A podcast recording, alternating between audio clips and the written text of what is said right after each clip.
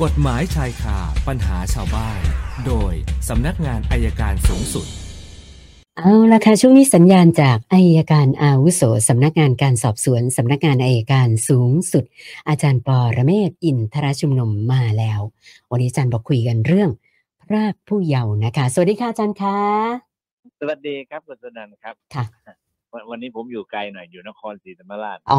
ค่ะ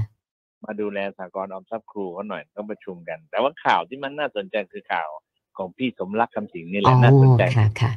ก็หยิบขึ้นมาเป็นประเด็นให้ดูนะครับจะทำผิดหรือไม่ผิดผมไม่แน่ใจนะครับเอาว่าเราพูดในมุมของการพรากผู้เยาว์มันน่าสนใจตรงนี้พรากผู้เยาว์มันมีมาตรา2มาตรา318กับ319 318เนี่ยพรากผู้เยาว์ไปโดยที่ผู้เยาว์ไม่เต็มใจไปด้วยนะครับส่วน319เนี่ยพรากผู้เยาว์แต่ผู้เยาว์เต็มใจไปด้วยทีนี้ทั้งสองมาตราเนี่ยมีการพรากไปเพื่อการอนาจารทั้งนั้นแหละครับนะพรากไปจากบิดามารดาเพื่อการอนาจารแต่โทษตามมาตรา318เนี่ยโทษจำคุกตั้งแต่2ปีถึง10ปีปรับ 20,000 ถึง 140,000 นะครับส่วน319เนี่ยพรากผู้เยาว์ไปโดยผู้เยาว์เต็มใจไปด้วยไปเพื่อการอนาจารนี่แหละโทษจำคุกเท่ากันครับ2ปีถึง10ปีแต่โทษปรับมัน 4,000 ถึง 20,000 เราจะเห็นได้ว่าถ้าเป็นพรากผู้เยาว์และผู้เยาว์เต็มใจไปด้วยเนี่ยโทษปรับมันจะน้อยกว่าแต่โทษจำคุกน่ะเท่ากันนะครับเราจะเห็นได้ว่าจริงๆแล้วความผิดเหล่านี้กระทำต่อเด็กอายุไม่เกิน18 19หรือ18นะครับยังไงก็เป็นความผิดยอมความไม่ได้ดังกรณีที่คุณสมรักถูกกล่าวหาเนี่ยไม่รู้จะจริงจะเท็จประการใดตอนนี้ยังไม่มีความเห็นนะคุณสมรักก็บอกเป็นการแบล็กเมย์นะครับแต่เด็กก็บอกว่าเป็นเรื่องจริงก็ถ้าจะพิจารณาพยานหลักฐานเนี่ยให้ประชาชนได้คิดว่าเด็กขอถ่ายรูปแล้วพอถ่ายรูปเสร็จจะเดินออกคุณสมรักก็จับมือไว้ในข่าวว่าอย่างนั้นเด็กเขาว่าอย่างนั้นเอาละทีนี้ของคุณสมรักบอกว่าพอรู้ว่า17ก็ไม่ได้ทำอะไรก็นอนเฉยๆคุณจะคิดว่ายังไงล่ะครับค่ะผมว่าประชาชนคิดเองดีกว่านะผมไม่ต้อง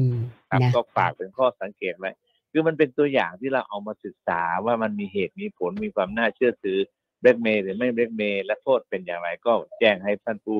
ฟังได้รับทราบก็เท่านั้นแหละครับเอาล่ะกลับได้เลยนะคะวันนี้ท่านแรกคุณสศิธรนะคะสงสัยว่ากรณีรถที่ฝ่าไฟแดงนะคะแล้วมีกล้องวงจรปิดจับชัดเจนมากเลยนะคะแบบนี้ประกันสามารถปฏิเสธการจ่ายได้ไหมถ้าหากว่าไปชนกับรถคันอื่นด้วยอะค่ะประกันถ้าชั้นหนึ่งไม่ปฏิเสธนะครับเขาจ่ายไปก่อนแล้วเขาไปเรียกเก็บจากผู้ขับครับอ๋อยังไงก็ต้องเรียกคืนนะคะเหมือนกับผู้เหมือนกับขับรถไม่มีใบขับขี่เนี่ยหรือขับรถแล้วเราเป็นฝ่ายผิดเนี่ยนะครับเขาจ่ายถ้าประกันชั้นหนึ่งเขาจ่ายให้หมดก่อนแม้กระทั่งค่าซ่อมรถเราหรือค่าเสียหายแต่สุดท้ายเขาจะเรียกเก็บจากเราครับค่ะส่วนคุณชัยยุทธนะคะบอกว่าช่วงนี้กำลังดูบ้านของกรมบังคับคดีอยู่นะคะทีนี้เขาอยากจะทราบว่าสมมติถ้าเขาตัดสินใจจะซื้อบ้านจากกรมบังคับคดีจริงๆเนี่ยสิ่งที่ต้องระวังมีอะไรบ้างอยากให้อาจารย์ช่วยแนะนำหน่อยอะค่ะอันดับแรกต้องไปดูที่บ้านนะไปดูสภาพจริงก่อนว่ามีคนอยู่ไหมถ้ามีคนอยู่แนะนำว่าไม่เอาดีกว่าเพราะเวลาไล่ยากนะครับอันดับแรกเลยนี่แหละครับส่วนราคาไม่น่าห่วงหรอกราคามันจะต่ำอยู่แล้วจากกรมบังคับคดีแต่ผมแนะนำว่าจริงๆซื้อจากบริษัทหรือบริหารสินทรัพย์น่าจะดีกว่าครับค่ะส่วนคุณกมลก็เรื่องบ้านเหมือนกันค่ะอาจารย์เขาบอกว่าเขาซื้อบ้านก่อนแต่งงานนะแต่งงานได้3ปีขณะนี้กำลังจะเลิกกันนะคะเขาบอกว่าที่ผ่านมาเนี่ยตั้งแต่ก่อนแต่งงานแล้วก็ช่วงแต่งงานเนี่ยเขาก็เป็นคนผ่อนส่งอยู่คนเดียวนะคะทีนี้ไม่ทราบว่าแล้วบ้านหลังนี้มันคือสินสมรสหรือเปล่าคะอาจารย์ไอตอนแรกเป็นสินส่วนตัวไอตอนมาผ่อนร่วมกันเนี่ยมันอาจจะเป็นปัญหาเกี่ยวกับการมาคิดค่าใช้จ่ายตรงนี้ได้ครับไม่ยังเป็นสินส่วนตัวแหละแต่มันต้องมาคิดว่าตอนที่แม้จะผ่อนคนเดียวก็อาจจะต้องหารสองได้ครับอ๋อค่ะแล้วก็คุณเสรีนะคะอยากจะทราบว่าเด็กอายุ14ปีนะคะติดยาเสพติดเขาบอกว่าเพิ่งเสพได้ประมาณเกือบปีนะคะสมมุติถ้าเกิดว่าให้เจ้าหน้าที่มาจับตัวไปแล้วส่งบำบัดเนี่ยเขาอยากจะทราบว่าขั้นตอนปัจจุบันนี้มันเป็นยังไงล่ะคะอาจารย์บำบัดเขาก็เอาเข้าไปอยู่ในสถานพินิจนะครับสถานพินิจเอาไปรักษาแล้วก็พอกำหนดไประยะเวลาหนึ่งถ้าเห็นว่าไม่เห็นว่าอยู่นะปลอดภัยก็ปล่อยตัวออกมาแล้วก็ไม่ดำเนินคดีครับค่ะแล้วก็มีของคุณวิชานะคะคุณวิชาดูข่าวเรื่องช้างทำลายรถ ในอุทยานแห่งชาตินะคะเขาก็เลยสงสัยว่ากรณีที่รถเข้าไปเที่ยวในอุทยานแห่งชาติแล้วเกิดรถไม่มีประกันแล้วแบบมีช้างออกมาแล้วก็ทำลายทำให้รถได้รับความเสียหายเนี่ยนะคะเขาถามว่าแบบเนี้ยทางอุทยานต้องร่วมรับผิดชอบไหมคะอาจารย์อุทยานไม่รับผิดชอบหรอกครับวันนี้เพราะเขาจะประกาศแล้วระวังสัตว์ป่าระวังข้างทางเพราะฉะนั้นเขาจะไม่รับผิดชอบนะครับนะแล้วก็มีไรเดอร์หญิงนะคุณนันทยาค่ะเขาบอกว่า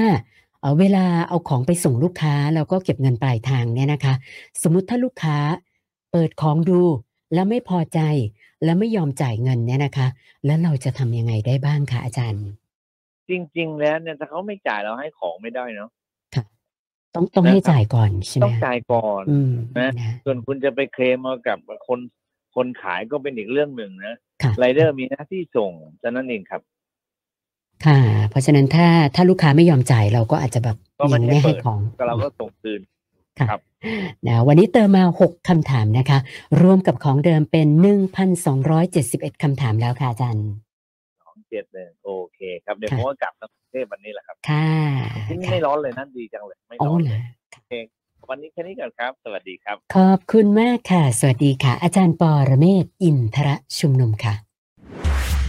กฎหมายชายคาปัญหาชาวบ้านโดยสำนักงานอัยการสูงสุด